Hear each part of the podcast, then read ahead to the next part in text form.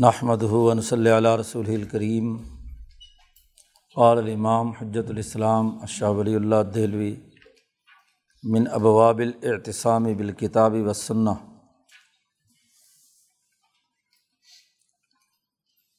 قسم ثانی میں سب سے پہلے ایمانیات سے متعلق بنیادی ابواب کی تفسیر و تشریح ہم نے سماعت کی تھی۔ اس کے بعد شاہ صاحب نے یہ نیا عنوان قائم کیا ہے۔ باقی کتابوں میں، حدیث کی کتابوں میں ایمان کے بعد کتاب العلم ہے، جیسا امام بخاری نے باب باندھا ہے۔ اور مسلم شریف میں یہاں یہ باب کتاب و سنت کو مضبوطی سے پکڑنے اور اس کی اتباع کرنے کے حوالے سے قائم کیا گیا تھا۔ امام بخاری کے اور مسلم کے ان دونوں پہلوؤں کو لے کر امام شاہ ولی اللہ نے جو عنوان قائم کیا ہے، من ابواب الاعتصام بالکتابی و سننا ایمان لانے کے بعد دوسری اہم ترین بنیادی بات یہ ہے کہ ایک مسلمان کتاب مقدس قرآن حکیم اور نبی اکرم صلی اللہ علیہ وسلم کی سنت پر ثابت قدمی کے ساتھ، مضبوطی کے ساتھ اپنے تعلق کو قائم کرنے کی کوشش کرے۔ اس حوالے سے جو نبی اکرم صلی اللہ علیہ وسلم کی احادیث ہیں، ان کا یہاں پر تذکرہ ہے۔ سب سے پہلے شاہ صاحب نے یہ بات واضح کی ہے، ذیلی عنوان قائم کیا ہے، احکام الدینی منت تحریف یہ عربی نسخوں میں یہاں تعریف لکھا ہوا ہے، یہ کمپوزنگ کی غلطی ہے۔ احکام الدین منت تحریف تحریفات سے ہٹ کر دین کی مضبوطی اور پختگی کے لیے جو حضور صلی اللہ علیہ وسلم نے احکامات دیے ہیں، انہیں اس باب میں بیان کیا گیا ہے۔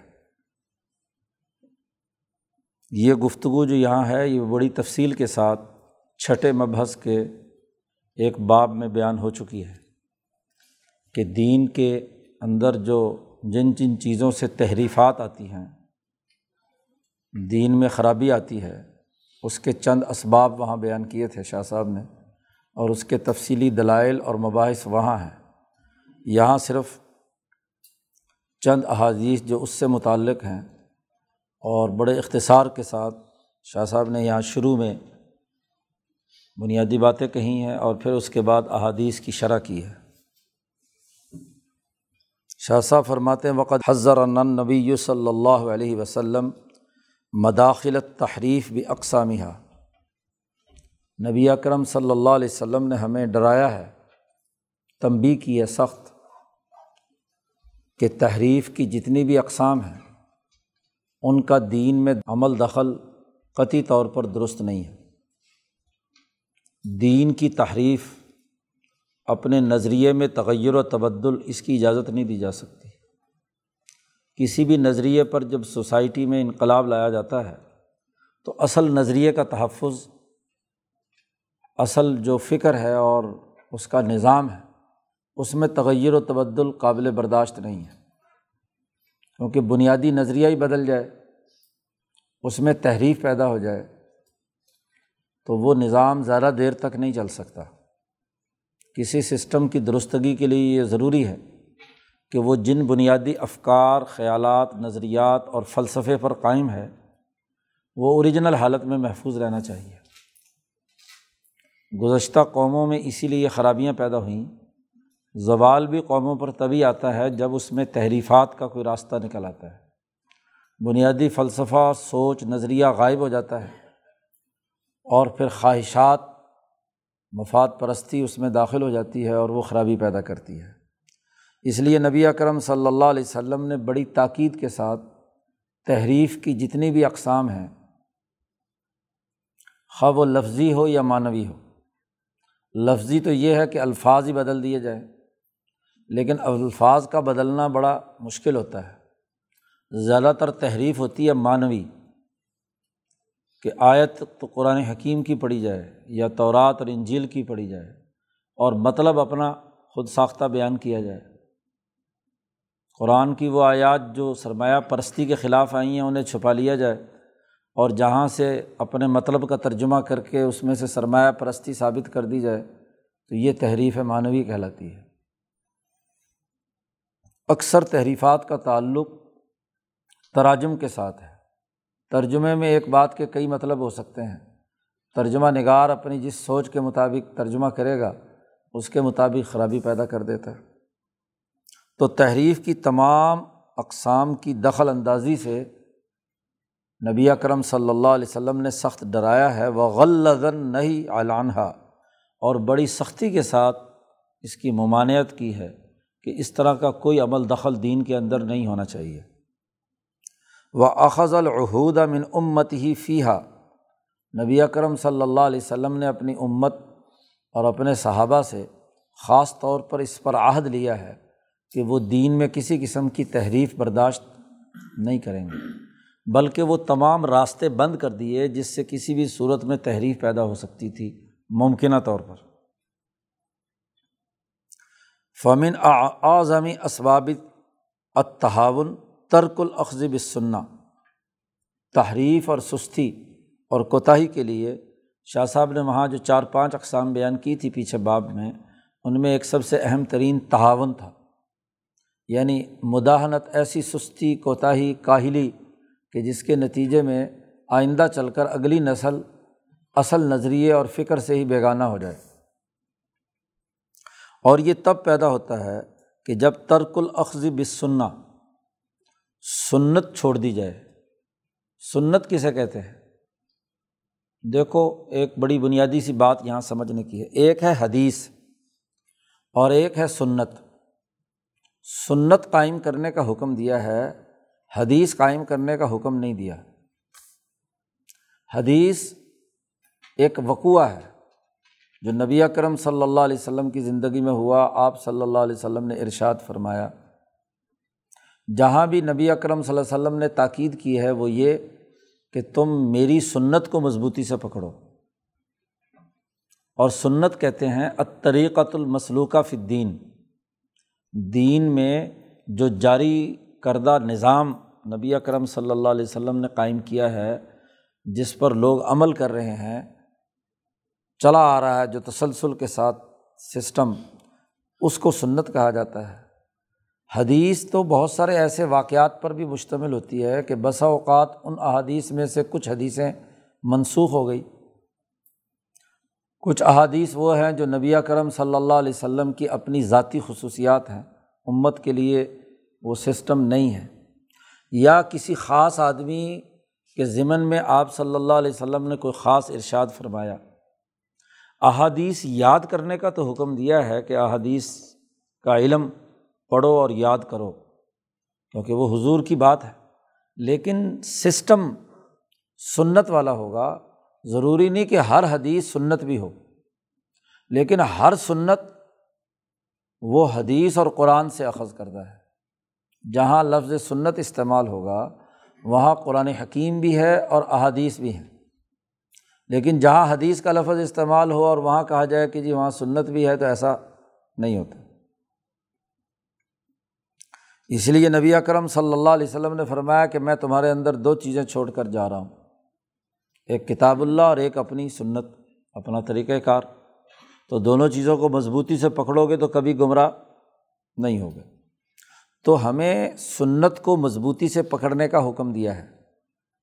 احادیث یاد کرنے کا حکم دیا ہے اور یہ یاد کرنا ہر آدمی کے لیے ضروری نہیں ہے۔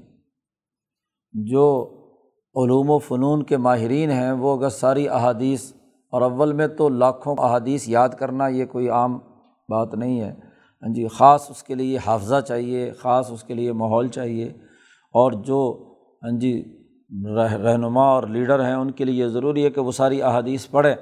لیکن سنت ہر ایک کو، ہر مسلمان کو اسے اختیار کرنا لازمی اور ضروری ہے۔ وہ عوام کے لیے ہے، پبلک کے لیے ہر آدمی کے لیے ہے۔ کہ وہ اس طریقۂ کار کی خلاف ورزی نہیں کرے گا جو نبی اکرم صلی اللہ علیہ وسلم نے متعین کر دیا ہے۔ تو سستی، کاہلی اور تحریف کے بنیادی اسباب میں سے ہے سنت کو چھوڑنا۔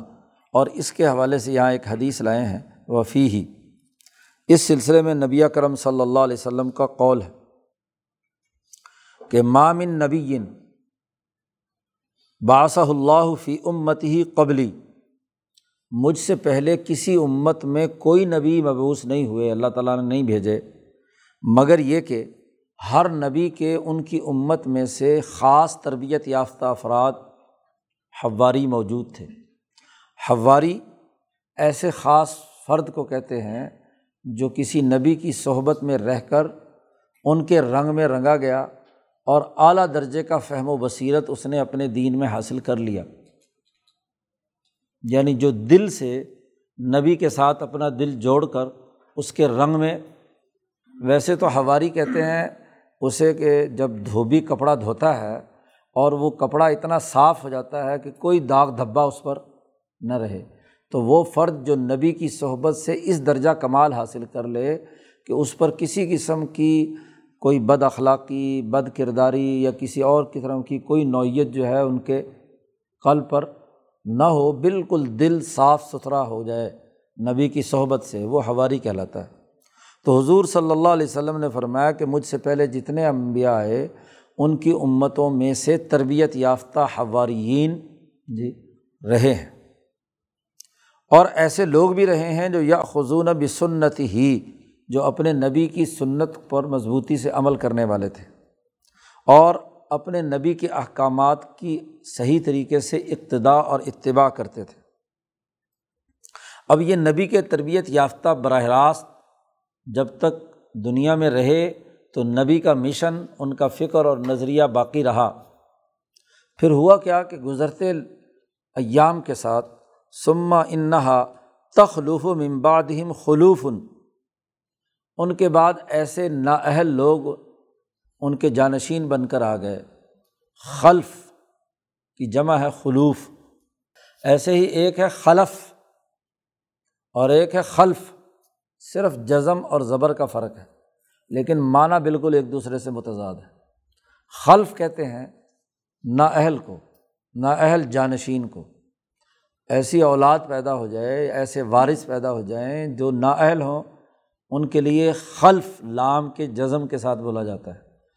اور خلف ایسا جانشین جو سچا ہو، صحیح خلیفہ ہو۔ جی اس لیے خلف کی جمع اخلاف آتی ہے اور خلف کی جمع خلوف آتی ہے۔ جی جو خلوف یہاں نبی اکرم صلی اللہ علیہ وسلم نے استعمال کیا۔ تو یہ محض زبر اور جزم کے فرق سے معنیٰ میں زمین آسمان کا فرق پڑ جاتا ہے، ایک دوسرے سے متضاد معنی ہے۔ تو یہ خلوف، قرآن نے یہ لفظ استعمال کیا ہے فخالافہ امبیا کا تذکرہ کیا صورت مریم میں، اور اس کے بعد کہا فخالافہ ممبادم خلفن۔ ان کے بعد ایسے نااہل پیدا ہوئے کہ اضاء الصلاۃ و طباء الشہوات۔ انہوں نے نمازیں ضائع کر دیں اور خواہشات کے پیچھے پڑ گئے۔ تو یہی حضور صلی اللہ علیہ وسلم نے اسی آیت کے تناظر میں بات فرمائی کہ ان کے بعد ایسے نااہل لوگ آ گئے کہ یقولون مالا یا فالون جو وہ کہتے تھے وہ کرتے نہیں تھے۔ دوسروں کو نصیحت، خود میاں فضیحت۔ جو عربی کا، اردو کا ضرب المثل ہے نا، دلی والوں کا کہ دوسروں کو تو نصیحت کر رہا ہے، اور خود رسوائی کا خود مقام بنا ہوا ہے کہ وہ تمام غلط کام کر رہا ہے کہ جو فضیحت اور رسوائی کا سبب بن رہے ہیں۔ تو لوگوں کو کہتے تو کچھ تھے اور کرتے کچھ تھے۔ و یف علون مالا یو مرون اور وہ ایسے کام کرتے رہے جن کا ان کو حکم نہیں دیا گیا تھا۔ اب نبی اکرم صلی اللہ علیہ وسلم نے فرمایا کہ اگر ایسے لوگ پیدا ہو جائیں، نااہل جانشین، سچے لوگوں کے نااہل لوگ پیدا ہو جائیں، تو پھر ان کے ساتھ جہاد کرنا ضروری ہے۔ فمن جاہدہ ہم بیدی ہی جو اپنے ہاتھ سے ان کے خلاف جہاد کرے وہ مومن وہ مومن ہے۔ اور وہ من جاہد ہم بلسان ہی کسی میں ہاتھ کی طاقت نہیں ہے، تو زبان سے ان کی نا اہلی واضح کر کے ان سے لوگوں کو دور کرے، تو فہو مومن وہ مومن ہے۔ اور وہ من جاہد ہم بقلب ہی اور آخری درجہ یہ ہے کہ دل سے تو انہیں برا سمجھے، ان نا اہلوں کو، تو وہ مومن ہے۔ اور حضور صلی اللہ علیہ وسلم نے فرمایا ولی سا ورا ادالی کا من المان حبت خردلن اس کے بعد ایمان ایک رائی کے دانے کے برابر، جو دل سے بھی برا نہیں سمجھتا، تو گویا کہ اس میں ایمان رائی کے دانے کے برابر بھی نہیں رہا۔ تو ایمان کا بنیادی تقاضا یہ ہے کہ ایسے نااہل لوگوں کو جو امبیا کے نااہل ہوں اور سچے اولیاء اللہ کے نااہل ہوں، ان سے یا تو ہاتھ سے جہاد کرے، کیونکہ تحریف تبھی پیدا ہوگی کہ انہوں نے سنت بگاڑ دی، انہوں نے دین کا حلیہ بگاڑ دیا دین کا جو سسٹم تھا، نظام تھا، وہ چھوڑ دیا اور دین کی رسومات اختیار کر لی وہ بات کہنے لگے، جو کرتے نہیں ہیں اور جس کا حکم نہیں دیا گیا تھا، وہ کرتے ہیں۔ سرمایہ داری میں مبتلا ہو گئے ہاں جی مفاد پرستی میں مبتلا ہو گئے، لوٹ مار کرنے لگے، فتویٰ فروشی شروع کر دی، نظریہ خراب کر دیا۔ تو ان سے جہاد کرنے کی ضرورت ہے۔ سب سے پہلا تو ہاتھ سے روکیں، باز نہ آئیں ہاں جی تو ہاتھ سے روکیں۔ اور اس کے بعد کیا ہے؟ اگر یہ طاقت نہیں ہے تو زبان سے روکیں۔ اور اگر یہ بھی طاقت نہیں ہے تو کم از کم دل سے برا سمجھیں کہ یہ نظریے کے آدمی نہیں ہے یہ ایمان والے نہیں ہیں، ان کا مقابلہ کرنا ضروری ہے۔ تو یہ حدیث لا کر شاہ صاحب نے واضح کر دیا کہ سنت کو چھوڑنے والوں کے خلاف کتنی سخت تاکید نبی اکرم صلی اللہ علیہ وسلم نے کی ہے۔ اسی طرح ایک دوسری حدیث نبی اکرم صلی اللہ علیہ وسلم کا قول لائے ہیں۔ آپ صلی اللہ علیہ وسلم نے فرمایا، میں تم میں سے کسی ایک کو ایسا نہ پاؤں کہ وہ اپنے تخت شاہی پر یا تخت عروسی پر بیٹھ کر تکیا لگا کر بیٹھا ہوا ہو۔ عریقہ کہتے ہیں، اس اسٹیج کو جس پر دلہن اور دلہا کو بٹھایا جاتا ہے سجا ہوا جو ہوتا ہے، یا بادشاہوں کا جو تخت ہوتا ہے، اس اسٹیج پر کیا ہے تکیا لگا کر بیٹھا ہوا ہو۔ یا عطیل امر من امری۔ اس کے پاس میرے احکامات میں سے کوئی حکم آئے، لوگ اس کو کہیں کہ تم اللہ کے اور اللہ کے رسول نے یہ حکم دیا ہے۔ مما امر تو بھی، جو میں نے حکم دیا تھا، اس میں سے کوئی بات اس تک پہنچے۔ او نہئی تو ان ہو یا میں نے کسی بات سے روکا تھا، وہ اس کو بات پہنچے۔ تو وہ بڑے تکبر سے کہے کہ اللہ ادری، میں نہیں مانتا۔ ماں وجد نہ ہو فی کتاب اللہ اتبا نہ ہو ہاں جی جو ہم کتاب اللہ میں دیکھتے ہیں، ہم تو اس کی اتباع کریں گے۔ یعنی قرآن کی اتباع کی بات کرے اور میری حدیث کا انکار کرے۔ تو ایسا میں تمہارے اندر نہ پاؤں کسی انسان کو۔ اور ایک دوسری روایت میں ہے کہ آخری زمانے میں ایسے لوگ پیدا ہوں گے جو میری احادیث کا اور میرے احکامات کا انکار کریں گے۔ کیونکہ قرآن میں تو اجمال ہے۔ وہ اپنے آپ کو اہل قرآن کہیں گے۔ کہ جی بس قرآن میں آیا ہے، ہم تو ہمارے لیے قرآن کافی ہے۔ حدیث پڑھنے کی کیا ضرورت ہے؟ ہمیں حدیث کا انکار کر دیتے ہیں۔ تو میرے احکامات میں سے کوئی حکم آیا اور وہ حکم چونکہ سسٹم سے متعلق ہے، تو یہ لوگ چونکہ نظام اسلام کے منکر ہوتے ہیں، وہ سرمایہ داری نظام کے اعلی کار اور ایجنٹ بن جاتے ہیں۔ اس لیے جن احادیث سے دین کا سسٹم واضح ہوتا ہے یہ ان احادیث کا انکار کر دیتے ہیں اور قرآن کی اپنی مطلب کی اور اپنی مرضی کی تشریح کر کے لوگوں کے سامنے پیش کرتے ہیں۔ تو حضور صلی اللہ علیہ وسلم نے اس پر سختی سے تنبی کی۔ و رغب فلاخذی بسنتی جدن نبی اکرم صلی اللہ علیہ وسلم نے سنت کو مضبوطی سے پکڑنے کی بہت زیادہ ترغیب دی، رغبت دلائی۔ خاص طور پر اس زمانے میں جس زمانے میں لوگوں میں اختلافات پیدا ہو جائیں لوگوں میں اختلاف اور جھگڑے ہوں تو اس زمانے میں تو ضرورت ہے کہ سنت جو حضور صلی اللہ علیہ وسلم نے چھوڑی ہے، اسے زندہ کیا جائے، اس کو مضبوطی سے پکڑا جائے۔ تو تحریف کا پہلا سبب تعاون ہوتا ہے۔ دوسرا سبب فت تشدد تشدد ہوتا ہے۔ دین میں ایسی سختی اور تشدد پیدا کرنا کہ جس کے ذریعے سے لوگ دین سے نفرت کرنے لگے، جو دین میں نہیں ہے اپنی طرف سے اسے داخل کر دینا، اس کی تعریف بھی پیچھے شاہ صاحب نے بیان فرمائی تھی۔ اس سلسلے میں وہاں تفصیلی احادیث بھی گزر چکی ہیں۔ مثلاً یہاں اس کی طرف اشارہ کیا شاہ صاحب نے کہ نبی اکرم صلی اللہ علیہ وسلم کا قول ہے کہ لا تشدد علی انفسکم، اپنی جانوں پر تشدد مت کرو۔ جی۔ عدم تشدد کے لیے سب سے بڑی دلیل ہے یہ حدیث۔ لا تشدد علی انفسکم، اپنے نفسوں پر تشدد مت کرو۔ اگر تم تشدد کرو گے تو فیوشد اللہ علیکم، اللہ پاک بھی تم پر تشدد کرے گا، سختی کرے گا۔ جیسا کہ یہ عبداللہ ابن عمر کا ذکر کیا ورد علاء عبداللہ ابن عمر ابن العاص رضی اللہ تعالیٰ عنہ۔ جی ان کو روکا تھا حضور صلی اللہ علیہ وسلم نے۔ یہ مسلسل روزے رکھتے تھے۔ جی۔ جب اللہ نے روزے صرف رمضان کے فرض کیے ہیں، باقی گیارہ مہینوں کے روزے فرض نہیں ہیں۔ اللہ ماشاء اللہ کبھی جی چاہے تو مہینے میں دو تین روزے رکھ لے آدمی، لیکن یہ روزے مسلسل رکھتے تھے سو میں وصال۔ تو نبی کرم صلی اللہ علیہ وسلم نے ان کو منع فرمایا۔ تو انہوں نے کہا، نہیں، میرے اندر بڑی طاقت ہے۔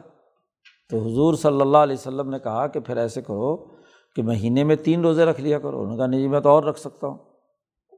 تو آخری جو حضور نے اجازت دی وہ یہ کہ چلو سو میں داود رکھ لو۔ داود علیہ السلام بہت زیادہ قویج الحیوانی اور قویج الملکی فرد تھے۔ تو وہ ایک دن روزہ رکھتے تھے، ایک دن چھوڑتے تھے۔ مہینے میں یعنی پندرہ دن روزے اور پندرہ دن۔ اور وہاں ان کو حضور نے فرمایا کہ تم اپنے اوپر سختی نہ کرو، نرمی اور آسانی پیدا کرو۔ تو تشدد سے خرابی پیدا ہوتی۔ ہے آخری زمانے میں یہ ہوا نبینا ہو گئے، مسجد میں بھی جانے کے قابل نہیں رہے۔ تو اس وقت روتے تھے کہ کاش کہ میں اپنے خلیل حضرت محمد مصطفیٰ صلی اللہ علیہ وسلم کی بات مان لیتا کہ اس تشدد کا نتیجہ یہ ہوا ہے۔ بس اس لیے حضور نے فرمایا کہ درمیانے درجے کی عبادت کرو، کوئی تھوڑا بہت ذکر اذکار کا موقع مل جائے تو وہ کر لو۔ تو اس کو اپنے اوپر اس طرح مسلط کر لینا کہ بس ہاں جی اس کے دائرے سے باہر نہ نکلنا یہ بات غلط ہے۔ بس جو بنیادی فرائض ہیں، ذمہ داریاں ہیں اور دین کے غلبے کی جو جد وجہد ہے، اس کو اعتدال کے ساتھ پورا کرو۔ ایسے ہی وہ جماعت اللہ دینہ تقال و عبادت النبی صلی اللہ علیہ وسلم و اراد و طاعت حضور نے اس جماعت کو روکا تھا۔ یہ حدیث بھی پہلے تفصیل سے کئی جگہ گزر چکی ہے کہ حضرت عائشہ سے پوچھنے آئے تھے کہ حضور کے معمولات کیا ہیں، تو انہوں نے سن کر کہا کہ یہ تو بڑے تھوڑے سے معمولات حضور کرتے ہیں۔ تو ان کا ارادہ ہوا کہ حضور تو چونکہ بڑے نیک آدمی ہیں اور اللہ کے مقرب بندے ہیں، اس لیے ان کو زیادہ عبادت کی ضرورت نہیں۔ ہم ایسے ایسے کریں گے کہ سارا دن روزہ رکھیں گے اور ساری رات عبادتیں کریں گے۔ تو حضور کا چہرہ سرخ ہو گیا۔ حضور نے فرمایا، تم سے زیادہ میں اللہ کی معرفت رکھتا ہوں۔ اس لیے یہ سختی اور تشدد جو ہے وہ درست نہیں ہے۔ تو تشدد سے روکا حضور نے۔ ایسے ہی وفی تعمقی دوسرا ہے انتہا پسندی، تعمق۔ جی۔ گہرائی دین میں ایسی گہرائی پیدا کرنا کہ جو محض مباح چیزیں ہیں یا محض سنت اور نفلی چیزیں ہیں، ان کو فرض بنا کر ہاں جی ہر وقت ان کی پابندی کرنا یہ تعمق کہلاتا ہے۔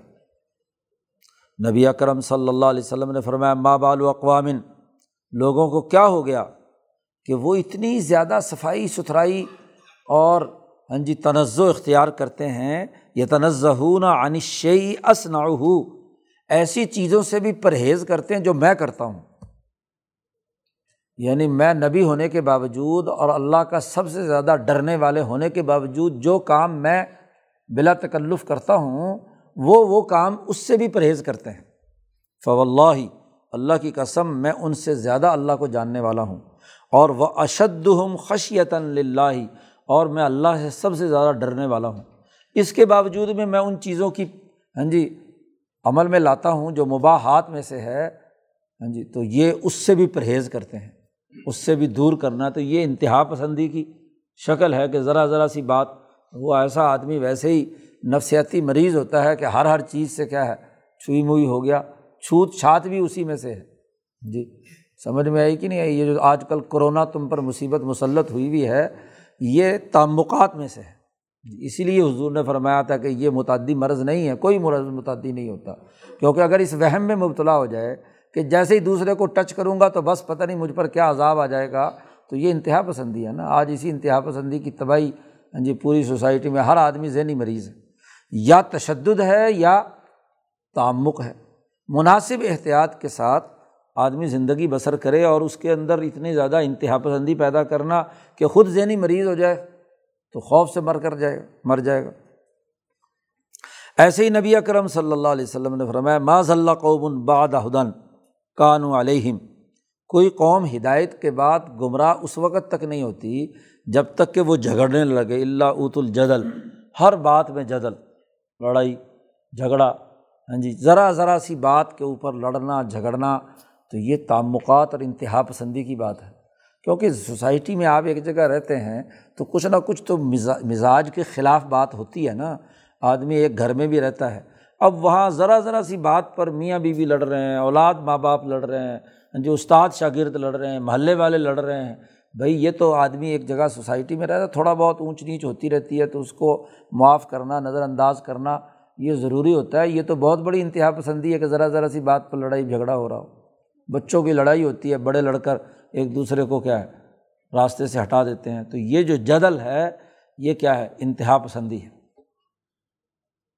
اسی طرح نبی اکرم صلی اللہ علیہ وسلم کے معاملہ دیکھیے کہ نبی سے بڑھ کر اور کون ہوگا؟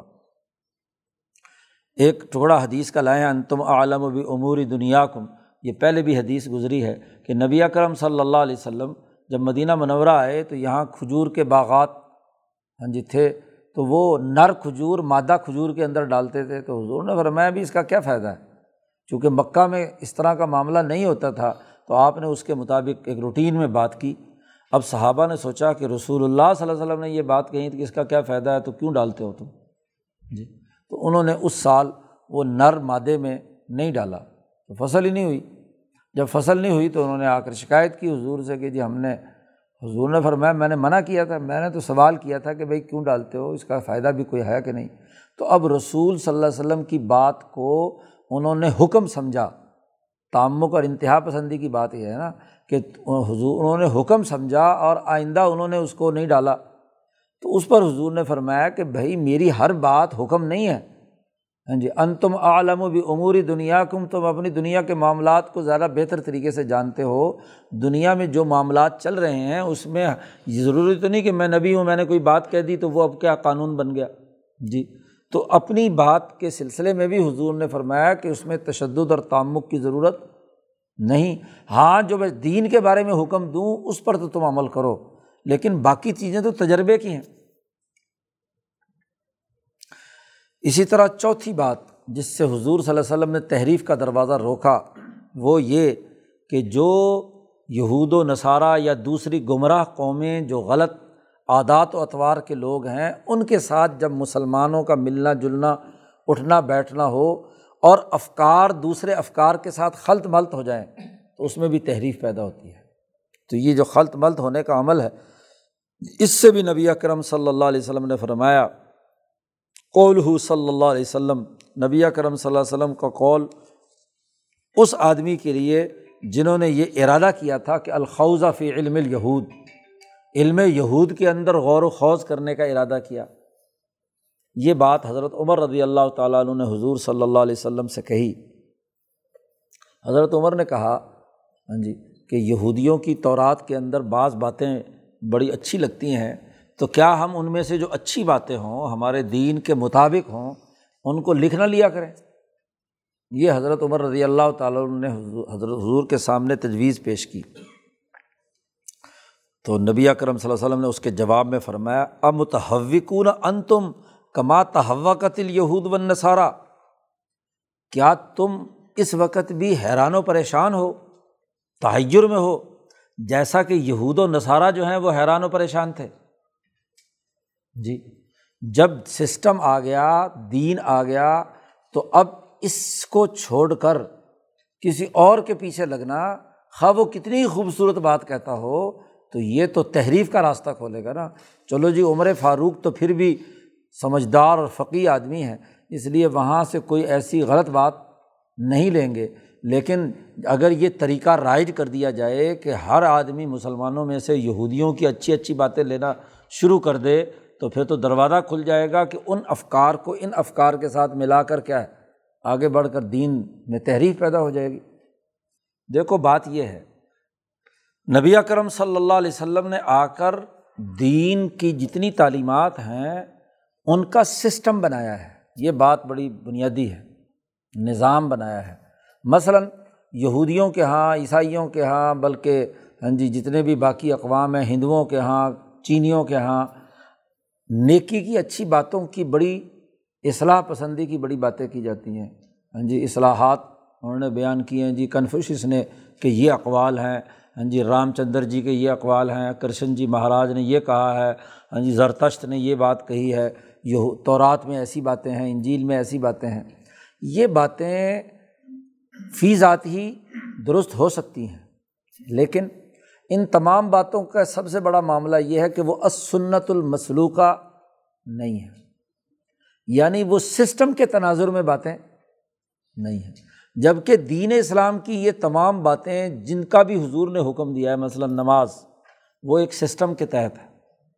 جی روزہ ایک سسٹم کے تحت ہے۔ حج ایک نظام کے تحت ہے۔ روز، اپنا زکوٰۃ ایک نظام کے تحت ہے۔ باقی ارتفاقات وہ ایک سسٹم کے تحت ہے۔ تو ایک جو سوسائٹی میں جو سیاسی غلبہ قائم کر کے اپنا نظام بنانا چاہتا ہے، اس کے افکار و خیالات کی نوعیت اور ہوتی ہے۔ اور جو محض اصلاحی باز کہے، سسٹم سے کاٹ کر، تو اس کے نتیجے میں حیرانی اور پریشانی کے علاوہ اور کچھ نہیں ہوگا کہ بھائی دیکھو یہ نیک بات تو کنفیوشس نے بھی کہی ہے۔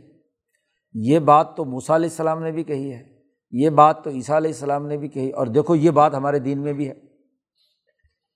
حالانکہ بات بات میں فرق ہے۔ وہ بات اپنے دور کے تناظر میں محض اصلاحی تھی۔ اور اب محمد مصطفیٰ صلی اللہ علیہ وسلم نے یا دین اسلام نے وہ بات بیان کی ہے سسٹم کے تناظر میں۔ اس کا باقاعدہ نظام بنایا ہے۔ اسی لیے حضور صلی اللہ علیہ وسلم کا اگلا جملہ کیا ہے؟ لقد جی تکم بہا بیضا نقیہ۔ میں ان تمام باتوں سے جو موسا علیہ السلام نے کہی، عیسیٰ علیہ السلام نے کہی، تورات میں ہے، انجیل میں ہے، میں ان میں سے صاف ستھری اور چنی ہوئی باتیں، وہ میں تمہارے پاس لے کر آیا ہوں۔ ان میں سے منتخب باتیں جو آج کے اس دور کی ضرورت ہیں، وہ میں تمہارے پاس حضور نے فرمایا لے کر آیا ہوں۔ اور پھر حضور نے فرمایا حضرت عمر سے کہ ولوکانہ موسا حین اگر آج موسا بھی زندہ ہوتے تو لمحہ واسع التباعی ان کو کوئی گنجائش نہیں تھی سوائے اس کے کہ وہ میری اتباع کرتے۔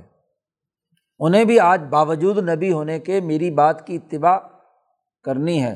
اور اگر عیسیٰ بھی آئیں گے تو حضور کے ممتی بن کر آئیں گے۔ یہ نہیں ہو سکتا کہ اس سسٹم سے ہٹ کر الگ آئیں۔ تو بات یہ ہے کہ نبی کرم صلی اللہ علیہ وسلم نے فرمایا، انتخاب جسے کہنا چاہیے۔ انتخاب کر کے اس میں سے جو آج کے دور کی ضرورت ہے، اس کو لے کر آئے ہیں۔ اور ولی اللہ فکر والوں کو بھی سمجھنا چاہیے۔ جو تو قرآن اور حدیث ہے تو سر آنکھوں پہ، لیکن قرآن و حدیث کے بعد سے ہزار سالہ تاریخ میں کتنے ہی صوفی گزرے ہیں، کتنے ہی محدث گزرے ہیں، کتنے ہی فقی گزرے ہیں۔ انہوں نے اس دور میں چونکہ سیاسیات میں عمل دخل نہیں کیا اور انہوں نے محض اصلاح کی بنیاد پر بہت ساری باتیں کہی ہیں، شیخ عبد القادر جیلانی نے بڑی مجالس اور بعض ان کے موجود ہیں، امام غزالی کی ہاں جی احیاء علوم الدین جلدوں میں موجود ہے اور پتہ نہیں کس کس بزرگ کی ہیں۔ اب امام شاہ ولی اللہ دہلوی نے دین کے مجموعی نظام کے تناظر میں ان تمام ذخیرے کو کنگھال کر اس میں سے بیضا نقیہ چن کر جو بنیادی سسٹم سے متعلق امور تھے وہ ایک جگہ پر جمع کر دیا اس حجت اللہ میں، یا اپنی دیگر کتابوں میں۔ تصوف سے بھی متعلقہ جتنے امور تھے، انہیں بھی۔ ایک، اس دور کی ضرورت، اس دور کے رنگ کے مطابق انہیں مرتب اور مہذب کر دیا۔ ایسے ہی ذخیرہ احادیث اور اس کا فہم و بصیرت کا ایک مربوط نظام بنا کر اس حجرت اللہ میں جمع کر دیا۔ سیاست سے متعلق جتنے امور تھے، اسے اجازت الخفا میں خلفۂ راشدین کے اس بنیادی تصورات کے تحت جمع کر دیا۔ تو دین کے تین ہی بنیادی شعبے تھے، شریعت، طریقت اور سیاست۔ اور اس پر شاہ صاحب نے جو منتخب کر کے بنیادی امور واضح کر دیے، یہ وہ چنیدہ امور ہیں جن کا تعلق دین کے اصل سسٹم سے ہے۔ اور مجد کا بنیادی کام یہی ہوتا ہے۔ تو اب اس چنیدہ بات کو لیا جائے گا یا یہ کہ جی فلاں صوفی نے بھی یہ بات بیان کی تھی جی دیکھو جی فلاں بزرگ نے بھی یہ کہی تھی اور اس نے، انہوں نے تو سسٹم سے کاٹ کر بیان کر دی، یا سمجھنے والوں نے اسے کاٹ دیا۔ تو یہی کیا ہے؟ خرابی پیدا ہوتی ہے، اسی سے تحریر پیدا ہوتی ہے، اسی سے نظریے کی کمزوری واضح ہوتی ہے۔ اسی لیے شاہ ولی اللہ صاحب نے فرمایا کہ قیامت تک اب کوئی آدمی تقرب بارگاہ الہی حاصل نہیں کر سکتا جب تک کہ وہ میرے بیان کردہ علوم کو مکمل طور پر نہیں سمجھتا۔ جی قرب بارگاہ الہی کے لیے ضروری ہے کہ اس دور میں جو کچھ ہم نے منتخب کیا ہے، نبی کرم صلی اللہ علیہ وسلم کے دین کا جو جامع نظام بنایا ہے، جب تک وہ اس راستے پر نہیں چلتا۔ کیونکہ وہ محض اصلاحی باتیں ہیں۔ یہ پورے سسٹم سے متعلق ہے۔ اسی طرح نبی اکرم صلی اللہ علیہ وسلم نے اس آدمی کو سب سے مبغوض ترین فرد قرار دیا ہے جو دین اسلام میں جاہلیت کے طور طریقے جاری کرے۔ من ہوا مبتغن فل اسلامی سنت الجاہلیہ۔ جاہلیت کے طور طریقے جو رائج کرے، اس کو سب سے مبغوض ترین انسان قرار دیا ہے۔ بڑی گہری بات ہے۔ کیا مطلب ہے جاہلیت کا؟ جاہلیت میں یعنی حضور کی آمد سے پہلے جو سوچ، فکر، نظریات کار فرما تھے اسلام آنے کے بعد اسی کو یہاں پھیلائے۔ جی اب جاہلیت کے زمانے میں کیا تھا؟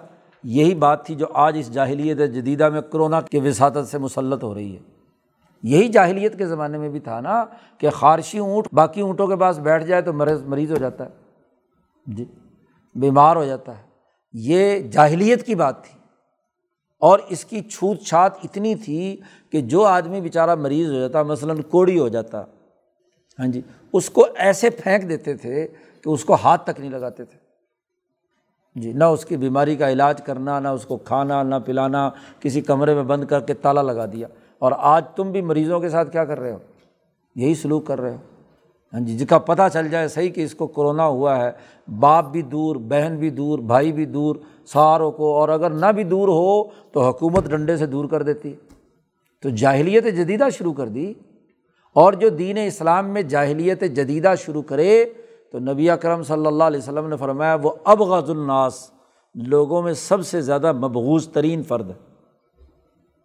اب پرانی باتیں اٹھا اٹھا کر جو ہزاروں سالوں سے ہیں، ان کو سائنس کے لبادے میں کیا ہے، مسلط کرنا، تو جاہلیت جدیدہ پھیلانا ہے۔ اس کا خوف مسلط کر دینا۔ اس کو تو مرنے کے لیے چھوڑ دیا تم نے۔ تو یہ جاہلیت جدیدہ نہیں ہے، جہالت کی انتہا ہو گئی ہے۔ جی۔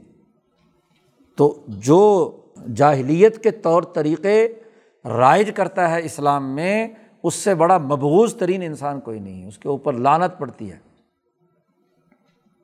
اسی طریقے سے وفیل استحسانی، استحسان یعنی خود ساختہ طور پر وہ چیزیں جو دین میں نہیں ہیں۔ آپ نے اچھا سمجھ کر اس کو دین میں داخل کر دیا۔ اس پر بھی حضور نے ممانعت فرمائی کہ من احدثفی امرنا حاضہ ہمارے اس نظام میں جو آدمی نئی بدت پیدا کرے گا حاضہ ماں لئیسا من ہو جو اس دین کے اندر نہیں تھی، فہو ردن، وہ رد کر دی جائے گی۔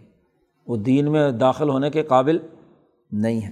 تو یہ چار بنیادی بڑے اسباب تعاون تشدد، تعمق اور دوسرے افکار و نظریات کو دین کے ساتھ خلط ملط کرنا، اس کو نبی کرم صلی اللہ علیہ وسلم نے سختی سے تنبی کی۔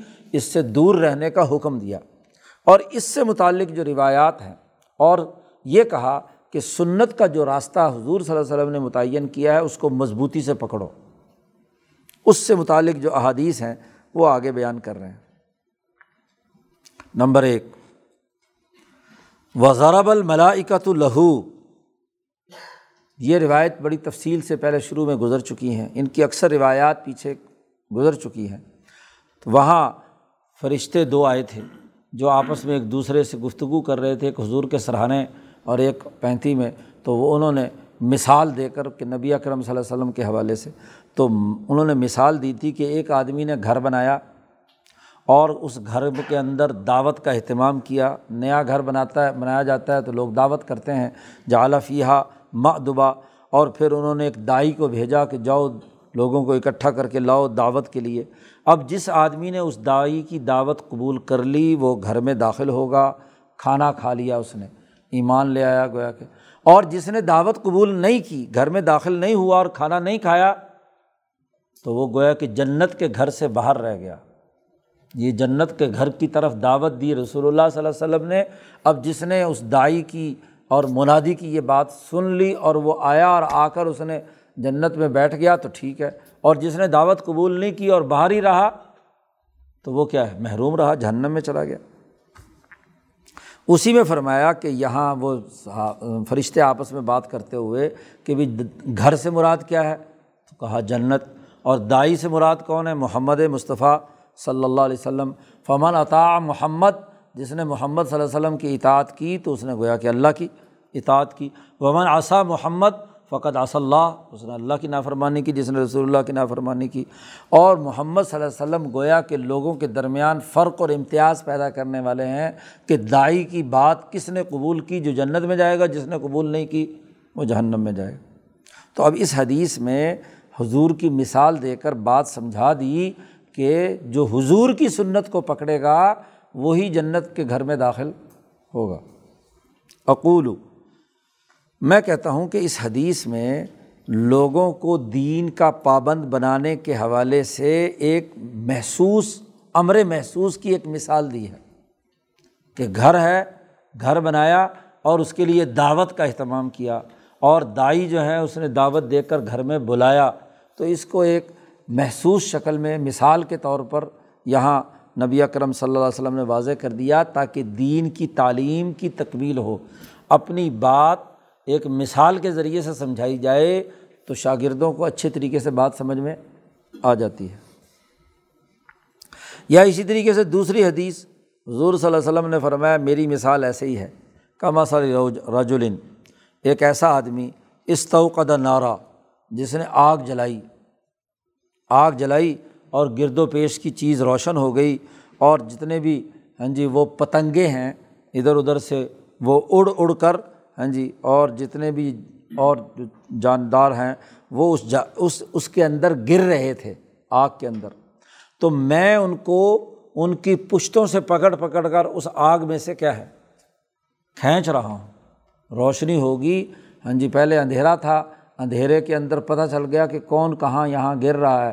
تو میں نے ان کو پکڑ کر، قرآن حکیم نے بھی کہا ہے کہ فن قزا کم تو میں نکالا جہنم کی آگ سے۔ تو یہ میں کام کر رہا ہوں، انا آخذن بحجز کم عن ناری آگ سے نکالنے کے لیے میں ان کو پکڑ پکڑ کر باہر نکال رہا ہوں اور تم ہو کہ اس کے اندر داخل ہو رہے ہو، مرنے کھپنے کے لیے جا رہے ہو۔ ایسے ہی نبی اکرم صلی اللہ علیہ وسلم نے فرمایا کہ میری مثال ایسے ہی ہے، جیسے مثال یہ جو اللہ پاک نے مجھے بھیجا ہے کم اثر رجولن ایک ایسا آدمی جو کسی قوم کے پاس آیا اور اس نے کہا، میری قوم میں نے اپنی ان دونوں آنکھوں سے لشکر دیکھا ہے جو تم پر حملہ آور ہو رہا ہے۔ یہ وہ صفا پہاڑ پر کھڑے ہو کر جو حضور صلی اللہ علیہ وسلم نے تقریر کی تھی، اس کی طرف یہاں اشارہ ہے۔ اب یہ تمام احادیث اس بات پر دلالت کرتی ہیں، دلیل ظاہر علیٰ ہنال کا اعمال، ایسے اعمال بھی ہیں جو آپ کی بیست سے پہلے بھی لوگوں کے لیے لازمی تھے۔ یعنی حضور نہیں بھی آئے تھے تو لوگ ایسے کام کر رہے تھے جو انہیں اپنی فطرت اور عقل سے نہیں کرنے چاہیے تھے۔ وہ جہنم کی آگ میں گر رہے تھے تو حضور نے ان کو پکڑ پکڑ کر وہاں سے نکالا۔ ایسے ہی تیسری حدیث لائے ہیں۔ یہ تمام احادیث تقریباً ان میں سے اکثریت ایسی ہے جو پہلے لمبی لمبی تفصیلی حدیثیں آ چکی ہیں، یہاں صرف اشارہ کر رہے ہیں شاہ صاحب۔ تیسری حدیث وہ ہے کہ جس میں فرمایا کہ میری مثال ایسی میری بیست کی کہ جیسے ہدایت اور علم اس کو اس طریقے سے سمجھ لو جیسے بہت بارش برسی ہو۔ کم اصل الغیس الکثیر، ایسی زمین تک بارش پہنچی کہ اس بارش کے ذریعے سے وہاں سے ہاں جی کچھ زمین تو وہ تھی جس نے جذب کر لیا۔ ایک زمین وہ تھی جو چٹیل ہاں جی پہاڑ تھے، صاف ستھرے، انہوں نے پانی روک لیا۔ اور ایک زمین وہ تھی کہ جس پر بارش برسی اور پھسل کر دوسری طرف چلی گئی۔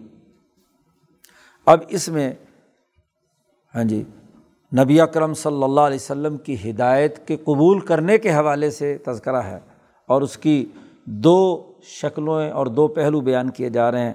اور روایات سریحن کہ لوگ حضور کی روایات کو سریحن ہاں جی صنعت سلسلہ صنعت کے ساتھ یاد کریں اور ور روایات دلالتاً، ایک تو سراہتاً ہے صنعت کے ساتھ اور ایک یہ کہ اس جو حضور کے اعمال جو ہیں وہ صحابہ کے ذریعے سے ہاں جی آگے منتقل ہوئے ہیں۔ اور وہ جو فقہ نے استمباتات کیے ہیں، اخذ و استعمال کیے ہیں اور شریعت پر انہوں نے عمل کیا ہے، لوگوں نے اس کے مطابق ہدایت حاصل کی ہے۔ اور وہ عدم قبول اہل الجہل رسن اور جاہل لوگ ابو جہل کی طرح کے انہوں نے سرے سے حضور کی بات نہیں مانی، یہ اس کی طرف اشارہ ہے۔ ایسے ہی ایک اور نصیحت کرتے ہوئے چوتھی حدیث لائے ہیں۔ کہ حضور نے نصیحت کرتے ہوئے فرمایا کہ علیکم بسنتی و سنت الخلفاء الراشدین المحدین تم پر لازمی ہے کہ میری سنت کو مضبوطی سے پکڑ لو اور خلفۂ راشدین جو ہدایت والے ہیں، ان کی سنت کو مضبوطی سے پکڑ لو۔ اس حدیث کا کیا مطلب ہے؟ شاہ صاحب نے اس کی وضاحت کی ہے۔ اقول و میں کہتا ہوں، انتظام الدین یہ توقف علیٰ اتباعی سنن نبی دین کا نظم و نسق اس بات پر موقوف ہے کہ حضور کے جاری کردہ طریقے کی اتباع کی جائے۔ دین کا نظم و نسق تو اس کے بغیر نہیں ہو سکتا۔ اور سیاست اور خلافت قبرا کا نظم و نسق۔ و انتظام السیاست القبرا سیاست قبرا کا نظم و نسق اس بات پر موقوف ہے کہ حضور کے بعد جو خلفاء آئے ہیں، انہوں نے اپنے اجتہاد سے ارتفاقات کے باب میں جو باتیں کیں اور ہاں جی کہیں ہیں، ان کو مضبوطی سے پکڑا جائے۔ انہوں نے جہاد کیسے کیا کیسر و کسرا کو شکست کیسے دی، دین کو غالب کرنے کے لیے کام کیسے کیا، تو خلافۂ راشدین چونکہ حضور کے دین کی تکمیل کرنے والے ہیں، بالخصوص ارتفاقات کے باب میں۔ اس لیے خلافت راشدہ کا جو نظام ہے یہ اصل میں ارتفاقات کی تکمیل کرتا ہے۔ تو اس کے بارے میں حضور نے کہا، سنت الخلفۂ راشدین المحدین بنیادی دین تو حضور بیان کر گئے۔ اور اس کا جو عملی نظام ہے بین الاقوامی سطح کا، وہ چونکہ حضور کی زندگی میں نہیں ہوا، وہ خلفۂ راشدین کے زمانے میں ہوا ہے۔ تو انہوں نے ارتفاقات کے سسٹم قائم کرنے کے حوالے سے جو بنیادی کام کیے ہیں تو اس سسٹم کو، خلافت راشدہ کے اس نظام کو تم مضبوطی سے تھامے رکھو۔ اس لیے امام شاہ ولی اللہ زور دیتے ہیں اضالت الخفا میں کہ خلفۂ راشدین کا نظام سمجھنے کی ضرورت ہے۔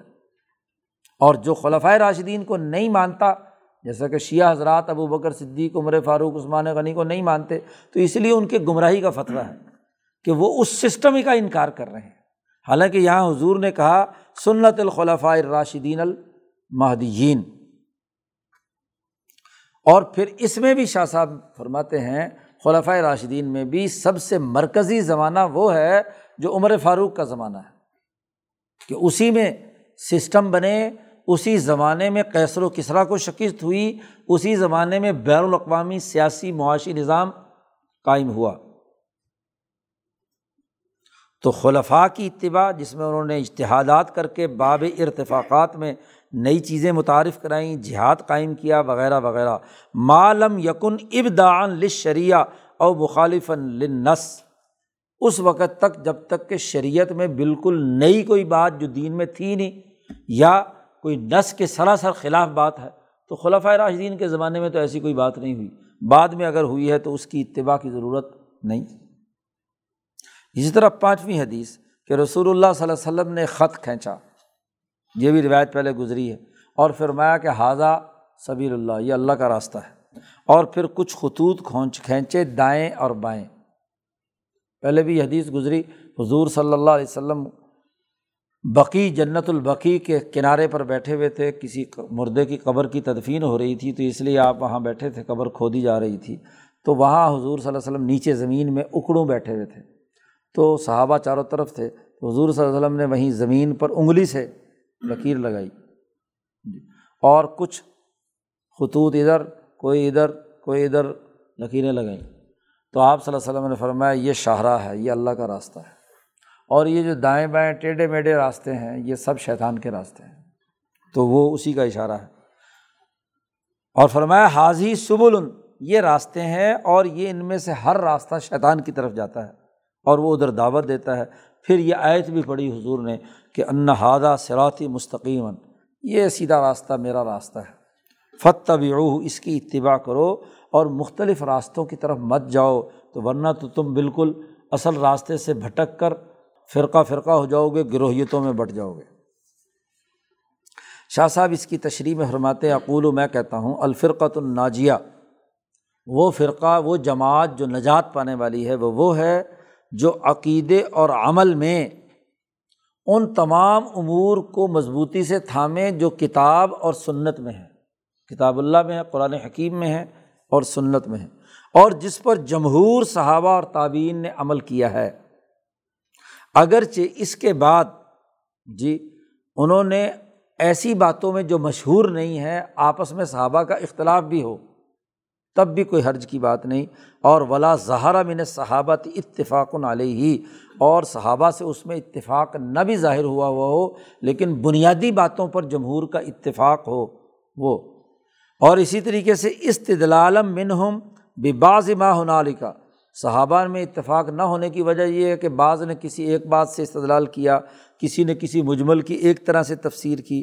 تو چاہے جزوی اور ذیلی اختلاف بھی ہو لیکن جس پر صحابہ متفق ہیں، اس پر اور جو سنت اور کتاب میں ہے، ان تمام اجماعی عقائد اور اعمال پر جو آدمی عمل کرے، وہ فرقۂ ناجیہ ہے، نجات پانے والا ہے۔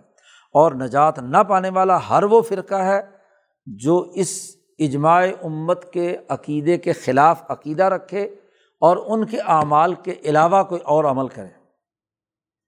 اسی کو یہاں حضور صلی اللہ علیہ وسلم نے بیان کیا چھٹی حدیث لائے ہیں۔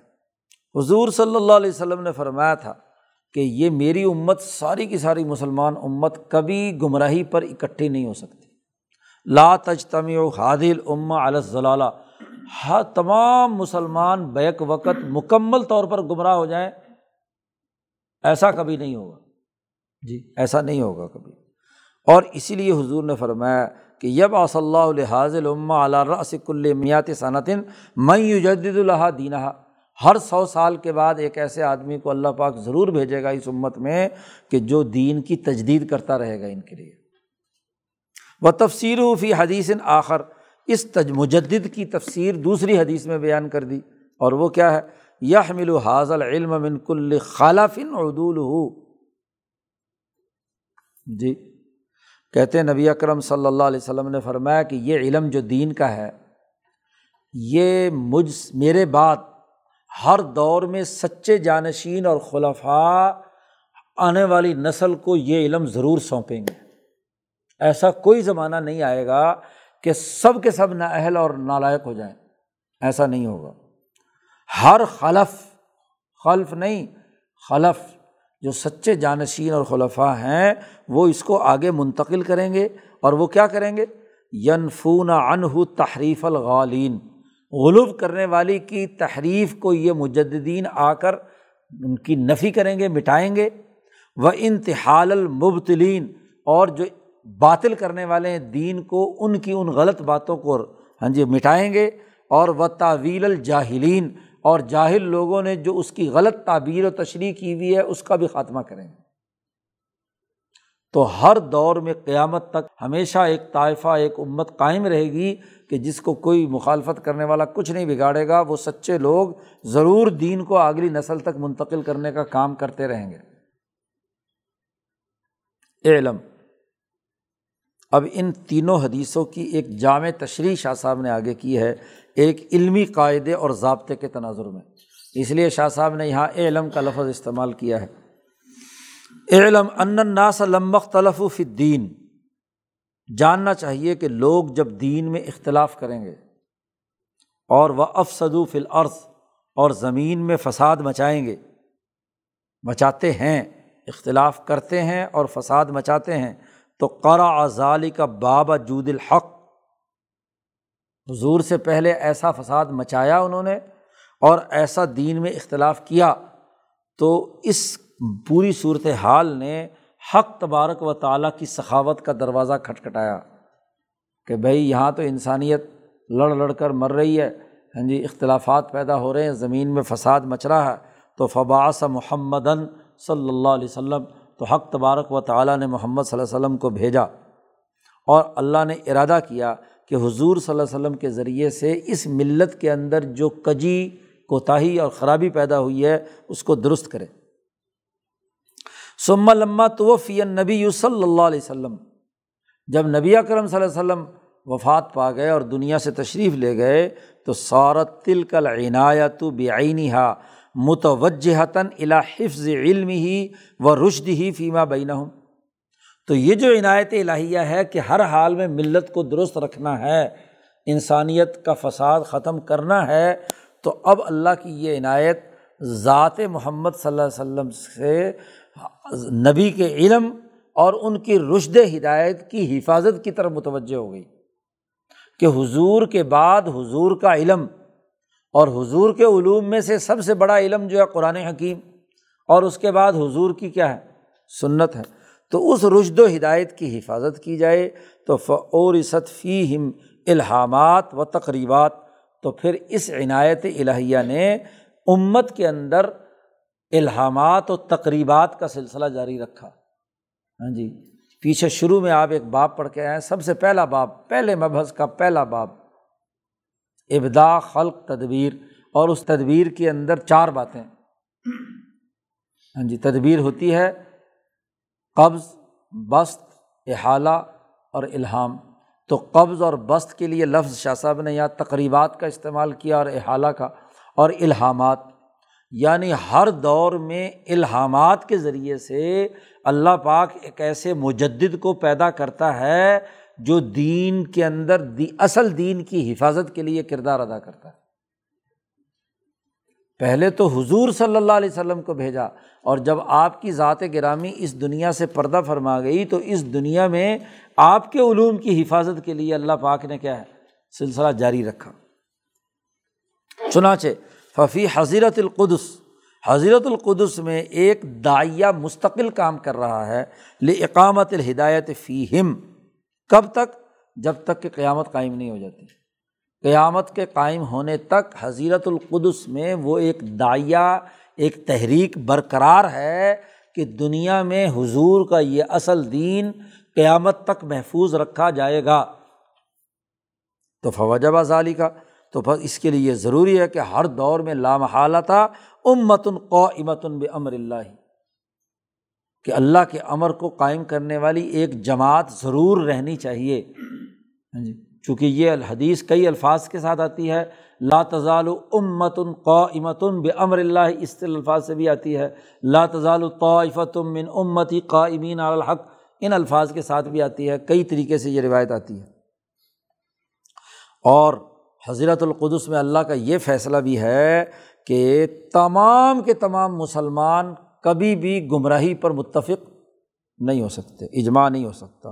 اور یہ بھی نہیں کہ وہ ان کے اندر قرآن سرے سے غائب ہو جائے، قرآن بھی سینوں میں محفوظ رہے گا۔ یہ بھی فیصلہ ہے۔ اس لیے اللہ نے کہا کہ قیامت تک لا یاتی ہل باطل و ممبئی یدئی ولا من خلفی ہی قرآن کے اندر کوئی باطل دائیں بائیں آگے پیچھے سے داخل نہیں ہو سکتا۔ جیسا قرآن حضور صلی اللہ علیہ وسلم پر نازل ہوا تھا، ویسا ہی قیامت تک اصل اوریجنل حالت میں محفوظ رہے گا۔ باقی رہی یہ بات کہ لوگوں میں جو مجد پیدا ہونا ہے، تو اس تجدیدی کام کی نوعیت کیا ہے؟ تو اس کو آگے بیان کیا وہ او جبا اختلاف استعداد ہم انسانوں کی استعداد مختلف ہوتی ہے، کسی میں ایک طرح کا ذوق ہے، کسی میں دوسری طرح کا ذوق ہے، کسی میں ایک طرح کی استعداد ہے، کسی میں دوسری طرح کی۔ تو ان کی استعداد کے اختلاف کی وجہ سے این یلحق بما عندهم مع ذلك شیء من التغیر جی۔ ہو سکتا ہے لوگوں کے اندر ساری امت میں، چونکہ مختلف استعداد کے لوگ ہیں، پوری دنیا میں بکھرے ہوئے ہیں۔ ہاں جی تمام اقوام کے اندر ہیں۔ تو لوگوں کی استعداد کے مختلف ہونے کی وجہ سے کچھ نہ کچھ تغیر پیدا ہوتا رہتا ہے۔ تو پھر عنایت انتظار کرتی ہے کہ جب پچاس، سو سال کے بعد اس طرح کا کوئی تغیر و تبدل دین کے اندر خرابی کا پیدا ہوتا ہے تو پھر عنایت الہی متوجہ ہوتی ہے کہ اسی زمانے میں ایسے مجدین انسان بھیجے جائیں جو بڑے مستعد ہوں۔ ان کے پشت پر فرشتوں اور مالا اعلیٰ کا کیا ہے؟ ہاتھ ہو۔ ہاں جی حضیرت القدس کا ہاتھ ہو۔ عزی الحم بت تنوی ہی پھر ان کے دلوں میں رغبت ڈالی جاتی ہے کہ وہ علم حقانی کو صحیح طریقے سے سیکھیں۔ اور جتنے غلوب کرنے والے لوگ ہیں، ان کی تحریف کی نفی کریں یعنی تشدد اور تعمق کا خاتمہ کریں اور باطل لوگوں کے جتنی ہاں جی وہاں دلائل وغیرہ ہیں، ان کا خاتمہ کریں۔ ان کی جو نسبت انہوں نے قائم کی ہوئی ہے۔ اور یہ اشارہ ہے استحسان کی طرف۔ اور ایسے ہی ملت کو، ایک ملت کو دوسری ملت میں ملنے، جلنے اور اختلاط سے روکیں اور جاہلین کی تعویل سے روکیں یعنی تحامن سے روکیں۔ اور جو معمور بھی میں کمزور اور ضعیف تعویلات کی ہوئی ہیں، ان کو چھوڑ دیں۔ تو جب بھی دین میں تھوڑا سا تغیر و تبدل لوگوں کی استعداد کے اختلاف سے پیدا ہونے لگتا ہے، تو ایسے الاظم لوگ مجدد بھیجے جاتے ہیں، جن کو حضرت القدس کی تائید حاصل ہوتی ہے، اس کے ذریعے سے وہ دین کو غالب کرنے، دین کے اصل نظریے کو محفوظ کرنے کا کام لیا جاتا ہے۔ تو چونکہ وہ حضرت القدس کے ماتحت کام کر رہے ہوتے ہیں، اس لیے وہ ان تمام غلط چیزوں کا، تشدد کا تعمک کا، انتہا پسندی کا، جاہلوں کی باتوں کا تعاون کا، ان تمام کا مقابلہ کرتا ہے۔ ساتویں حدیث لائے ہیں حضور صلی اللہ علیہ وسلم نے فرمایا کہ میں یرید اللہ بھی خیرن یو فق حف الدین۔ اللہ تعالیٰ جس کے ساتھ بھلائی کا ارادہ کرتا ہے، اس کو دین کی سمجھ عطا فرما دیتا ہے۔ دین میں اس کی سمجھ اور شعور بلند کر دیتا ہے۔ پہلے دین میں سے تجدید کر کے مجدین لوگ جو ہیں دین کو برقرار رکھتے ہیں، مجدد کے بعد فقی آتا ہے۔ اس لیے دوسری حدیث بعد میں لائے کہ ان کی باتوں کو جو سمجھ کر دین سمجھانے والے ہیں، تو جب اللہ تعالیٰ کسی سے خیر کا ارادہ کرتا ہے تو اس کو یہ سمجھ بوجھ، اس کو جو ہے وہ علوم جو مجدد کے علوم ہیں، ان کا فہم اور سمجھ عطا کر دیتا ہے۔ اور ایسے حضور نے فرمایا کہ علماء جو ہیں وہ وراثت الانبیاء ہیں، جو اہل علم، صحیح اہل علم ہیں، وہ امبیا کے سچے وارث ہیں۔ ایسے ہی نبی اکرم صلی اللہ علیہ وسلم نے فرمایا کہ عالم کی فضیلت عبارت گزار پر ایسی ایسی ہی ہے کہ فضلی اعلیٰ ادنا کم جیسے میری فضیلت تم میں سے ادنا ترین آدمی پر ہے۔ تو نبی کا مقام کتنا اونچا ہے۔ جی تو جو عالم ہے، سمجھدار ہے فقی ہے، اس کی ہزار عبادت گزاروں سے وہ کیا ہے؟ زیادہ بہتر ہے۔ تو یہ حدیثیں لا کر شاہ صاحب اس کی وضاحت کرتے ہیں کہ علم جاننا چاہیے کہ عنایت الہیہ جب کسی شخص کے اندر حلول کراتی ہے، اللہ کا تجلی اور نور کسی شخص کے اندر آ جاتا ہے۔ اور وہ سیرہ اللہ مزلنتاً تدبیر الہین اور اللہ تعالیٰ اسے اپنے تدبیر الہی کو دنیا میں قائم کرنے کے لیے اپنا اعلی کار بنا لیتا ہے۔ تو اللہ بدہ یسیرہ مرحومن تو ضروری ہے کہ وہ وہ فرد ہوتا ہے جس پر رحمت کی ہوئی ہوتی ہے اللہ کی طرف سے۔ اور فرشتوں سے کہا جاتا ہے کہ تم اس انسان سے محبت کرو، اس کی تعظیم بیان کرو۔ جیسا کہ محبت جبرائیل والی حدیث میں بیان کیا ہے کہ اللہ پاک ہاں جی لمبی حدیث شروع میں گزری تھی۔ ہاں جی باب ذکر الماء اعلیٰ کے اندر کہ اللہ پاک فرشتوں میں اعلان کرتا ہے کہ دنیا میں اس وقت جو فلانا بندہ ہے، اس کو میں پسند کرتا ہوں وہ فرشتوں تم بھی محبت کرو۔ تو جبریل یہ بات سنتے ہیں اور جبریل اپنے سے نیچے والے طبقے میں فرشتوں میں اعلان کرتے ہیں کہ وہ لوگوں اللہ تعالیٰ جو ہے فلاں آدمی سے محبت کرتا ہے، تم بھی اس سے محبت کرو۔ پھر وہ اپنے سے ماتحت نیچے کے فرشتوں کو یہ پیغام دیتے ہیں، حتیٰ کہ آسمان دنیا کے فرشتے دنیا میں آ کر یہاں اعلان کرتے ہیں کہ او لوگوں انسانوں فلاں آدمی سے اللہ محبت کرتا ہے، تم بھی اس سے محبت کرو۔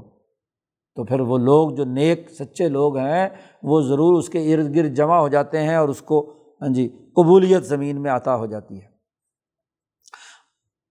شاہ صاحب فرماتے ہیں، جب نبی اکرم صلی اللہ علیہ وسلم اس دنیا سے اگلے جہان منتقل ہو گئے تو نزلت العنایت الخاصہ، تو خاص عنایت جو ان کی ملت کی حفاظت سے متعلق تھی، وہ نبی کے علوم کو یاد کرنے والے اور حاملین پر وہ عنایت اور وہ اللہ کی توجہات متوجہ ہوئیں۔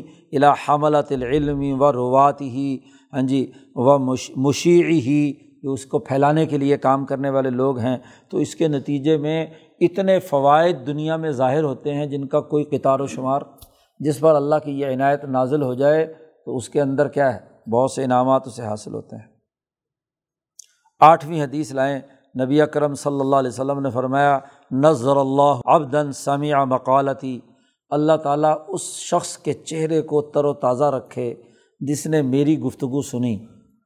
سامیہ مقالتی، حضور نے فرمایا، جس نے میری حدیث سنی فحافظہ اسے یاد کیا و آہا اچھی طرح مضبوطی سے اپنے اندر محفوظ کیا و اداہا کما سمیہ اور اگلی نسل تک اسی طرح منتقل کیا جیسے اس نے وہ حدیث سنی تھی، اس میں کوئی تغیر و تبدل نہیں کیا۔ جو آدمی یہ کام کرے گا، اللہ تعالیٰ اس کے چہرے کو تر و تازہ رکھے۔ دعا دی حضور صلی اللہ علیہ وسلم نے۔ اقول، میں کہتا ہوں کہ اس فضیلت کا سبب بھی یہی ہے کہ نبوی ہدایت کو مخلوق تک اگلی نسل تک پہنچانے کا کام کرنا، اس کے نتیجے میں اس کا چہرہ تر و تازہ اور خوش رہنے کی حضور صلی اللہ علیہ وسلم نے کیا دعا دی ہے۔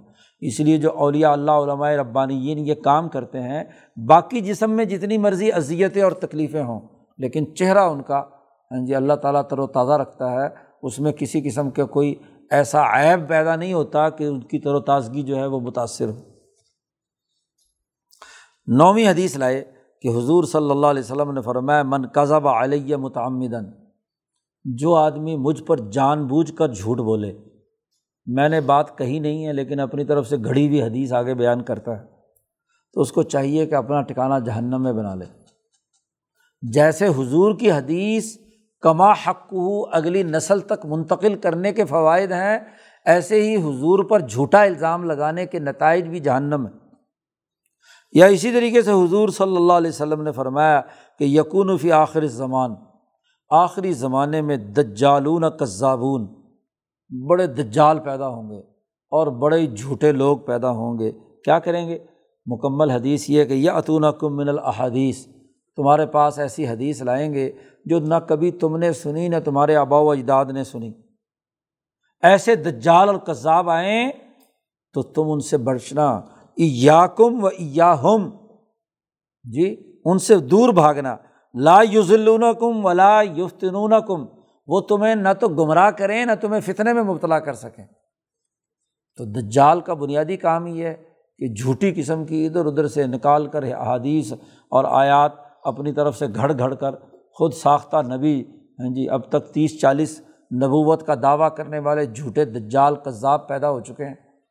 تو ان کی بات کبھی تسلیم نہ کرنا، ان کے فتنے میں نہ آنا، وہ گمراہ کرنا چاہیں تو گمراہی میں مبتلا نہ ہو اقول، میں کہتا ہوں کہ لمہ کانا طریق و بلوغ دین الاثار المتاخرہ دین کا آخری زمانے تک پہنچنے کا طریقۂ کار روایت ہے۔ روایت کے ذریعے سے ہی پہنچے گی نا، کہ اپنے اپنے مشائق سے جو باتیں سنی ہوئی ہیں، اس کو آگے منتقل کریں گے۔ تو فساد روایت کے ذریعے سے داخل ہوگا اور اس کا کوئی علاج ممکن نہیں۔ تو حضور صلی اللہ علیہ وسلم نے فرمایا کہ یہ جو روایت جھوٹی ہے، اس کو گناہ کبیرہ قرار دے دیا۔ کان القزب علنبی صلی اللہ علیہ وسلم کبیرہ۔ حضور پر جھوٹ بولنا اس کو گناہ کبیرہ قرار دے دیا اور روایت میں احتیاط کرنا لازمی قرار دے دیا کہ کہیں جھوٹی روایت آگے نہ بیان کرتے رہو۔ تو یہ نبی اکرم صلی اللہ علیہ وسلم نے حفاظت کی ہے کہ دین اصل شکل کے اندر آگے منتقل ہوتا رہے۔ جی۔ اسی طریقے سے نبی کرم صلی اللہ علیہ وسلم نے دسویں حدیث ہے، حضور صلی اللہ علیہ وسلم نے فرمایا، حدثو عن بنی اسرائیل بلا حرج۔ بنی اسرائیل کی اگر کوئی باتیں ہیں اخبار میں سے، تاریخ سے متعلق، تو اس کو آگے بیان کر سکتے ہو۔ اس میں حرج کی کوئی بات نہیں۔ لیکن ساتھ ہی حضور نے دوسری حدیث میں فرما دیا کہ لا تصدق ہم ولا تکذب ہوں بنی اسرائیل کی تاریخی روایات کی نہ تو تصدیق کرو اور نہ ان کی تقزیب اور نہ انہیں جھٹلاؤ، کیونکہ اصل تمہیں معلوم نہیں ہے۔ ممکن ہے کہ ان میں سے کچھ باتیں اس دور کے امبیا کی ہوں۔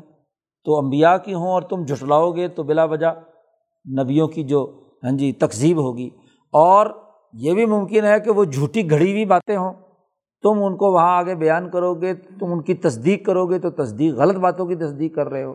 اس لیے وہ بس محض تخ، تاریخی روایات ہیں، وہ نہ تصدیق کے قابل ہیں، نہ تقزیب کے قابل ہیں۔ اقول، میں کہتا ہوں کہ اہل کتاب کی روایت کرنا جائز ہے، لیکن سبیل ہو سبیل الاعتبار، عبرت حاصل کرنے کے لیے۔ ہاں جی وہاں اگر کسی عمل کے نتیجے میں ان پر کوئی سزا آئی یا کوئی واقعہ وقوع پذیر ہوا اور اس سے انسان عبرت حاصل کرنا چاہے تو عبرت کی حد تک تو ٹھیک ہے۔ لیکن اس طریقے پر کہ جس کے ذریعے سے دین کے اندر خلط ملت ہو، دین کے بنیادی نظام اور نظریے کے اندر اس کی وجہ سے خرابی پیدا ہو، تو اس کی اجازت نہیں ہے۔ اس کے علاوہ کی باقی کی کیا ہے؟ اجازت ہے۔ اللہ وسلم۔